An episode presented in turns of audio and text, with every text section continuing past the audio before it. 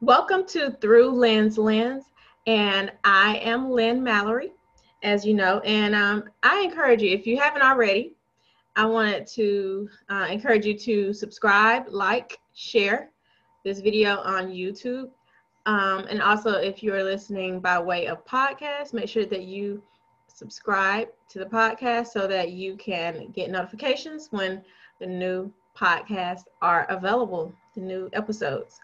All right, so have you ever had a situation where, you know, you were on a path to do something, you know, you had a clear cut goal, and then you uh, receive like a, a, message, a prompting, you hear the voice of God uh, by any means, you know, whether it's a voice, a prompting, like I said, and you're like, oh man, that is not what I plan to do today. So, have you ever been there? I am sure you have. So, I want to share an experience with you about when that happened to me. So, this is now about, uh, let's see, we're in 2021. So, this is about eight to nine years ago.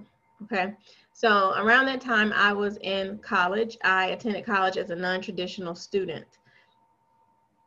And um, you know, while I was there, I attended college for the main purpose to get my bachelor's degree. But I also had in the back of my mind, okay, well, while I'm here, I'm going to use this campus as like my mission field, right? And um, use it as an opportunity to share Christ with others, to show Christ to others with my own life. And so that was something that I, you know, had set out to do. I didn't join any of the campus ministry groups just because, you know, with me being a, a non-traditional student and uh, I had other obligations, I did not have the time to dedicate to, you know, the meetings and like the different uh, projects. But, you know, I decided, you know, I'm going to do this personally. So like I said, my main purpose was to get the education so that I could get the degree. And then, you know, along the way, if you know the opportunity presented itself, then of course I would you know pursue it. And but I remember this one particular situation where um, I was in class with someone, and uh, my major was sociology, so uh, the class was, you know, a sociology topic, and I remember there was one a colleague of mine in the class that she was very strong willed in terms of her responses. Whenever she shared, she was very uh, passionate about uh, her viewpoint about things. And I was like, man, she is just so like headstrong, is what we would call it, you know? And so I remember getting the prompting, you know, within my spirit from the Holy Spirit. Share share me with her, talk to her about me. And I was like, she's a little bit more, you know, than I think I could, you know, handle in terms of I just didn't think, to be honest, I just didn't think she would be receptive of what I had to say, just based on, you know, the things that she had shared in the class. And so this is what I said though. You know, I said, well, hmm, I don't know, you sure, Lord? You know, that's how I was on the inside. And I said, well, and I'm I'm reasoning all this within myself. So I didn't say these things verbally, but this is just in my mind, you know, in, in my spirit. And I'm saying, okay, if you want me to do this, I need you to help me and you open up the door. And you know, I'll pursue it.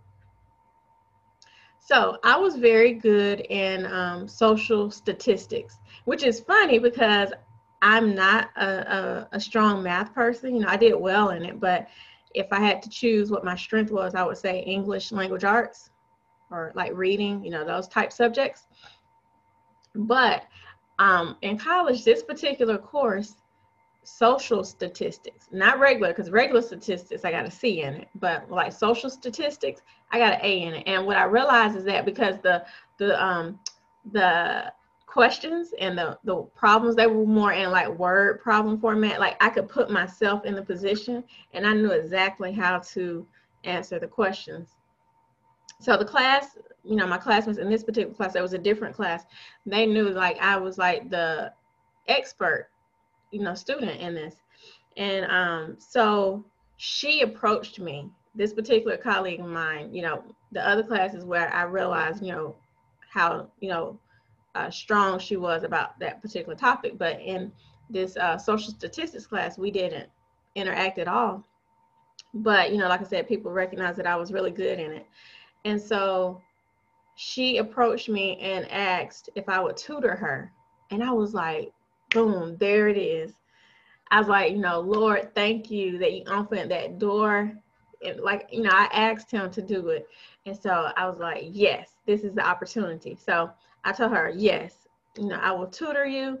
And um, the best way that we could get our schedules to, uh, you know, get in sync is to tutor her on a Saturday. So we had a test coming up that uh, next week. And so we met up on Saturday and we were on campus for three hours. And um, I don't even know how, you know, we segue into talking about God, but you know, that's one of the wonderful things that I just love that He can do. Um, we're talking about statistics, and God entered in. And so we had a conversation, and um, basically, somehow we talked about, you know, what happens after we die. And she said, Well, no one knows what happens when they die. And I was like, Why do you think that? And she said, Because how can you know? How do you know whether you're going to go, um, you know, to be with God or not? And she did share with me that she was of Catholic faith.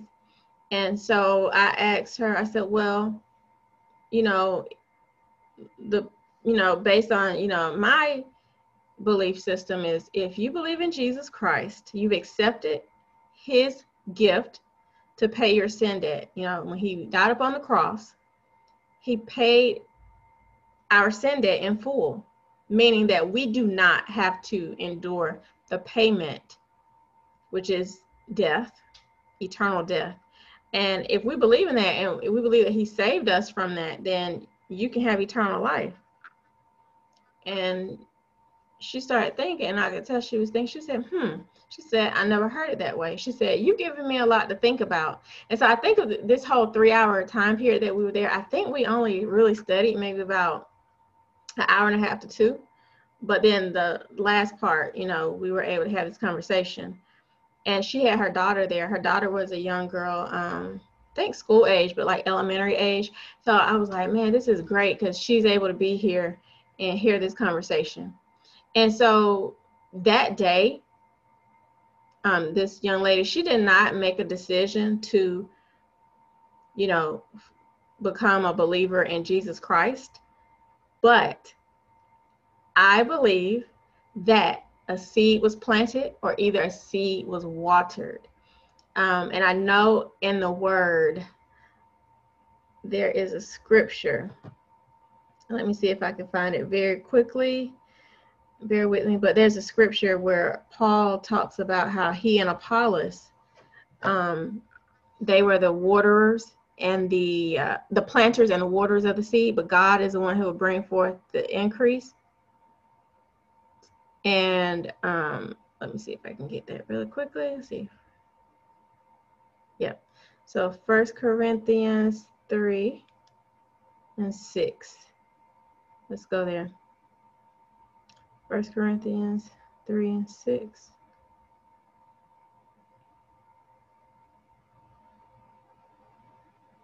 Okay. So actually, I'm going to go to 5. It says, After all, who is, so this is First Corinthians chapter 3, verse 5 and 6. After all, who is Apollos? Who is Paul? We are only God's servants through whom you believe the good news. Each of us did the work the Lord gave us. I, which Paul, I planted the seed in your hearts, and Apollos watered it, but it was God who made it grow. So, and then it goes on in verse 7 to say, it's not important who does the planting or who does the watering. What's important is that God makes the seed grow. And so I and they're talking about you know the the good news. You either planted the seed, meaning that's that person who you're uh, sharing the gospel, the good news with. You're either they're either hearing it for the first time or you are watering a seed that's already been planted by someone else. So you're just adding to what has already been deposited within that person concerning the good news. But it's God who's going to allow it to grow, to allow it to to them to resonate within them, to want to come to Him. And then there's another scripture um, that I want to share too. Second Corinthians chapter five, and I believe it's like 19. Let's see, I can confirm it. Okay, so yep, 19. So Second Corinthians chapter 5, verse 19. Um, it says, For God was in Christ, reconciling the world to himself, no longer counting people's sins against them. And he gave us this wonderful message of reconciliation.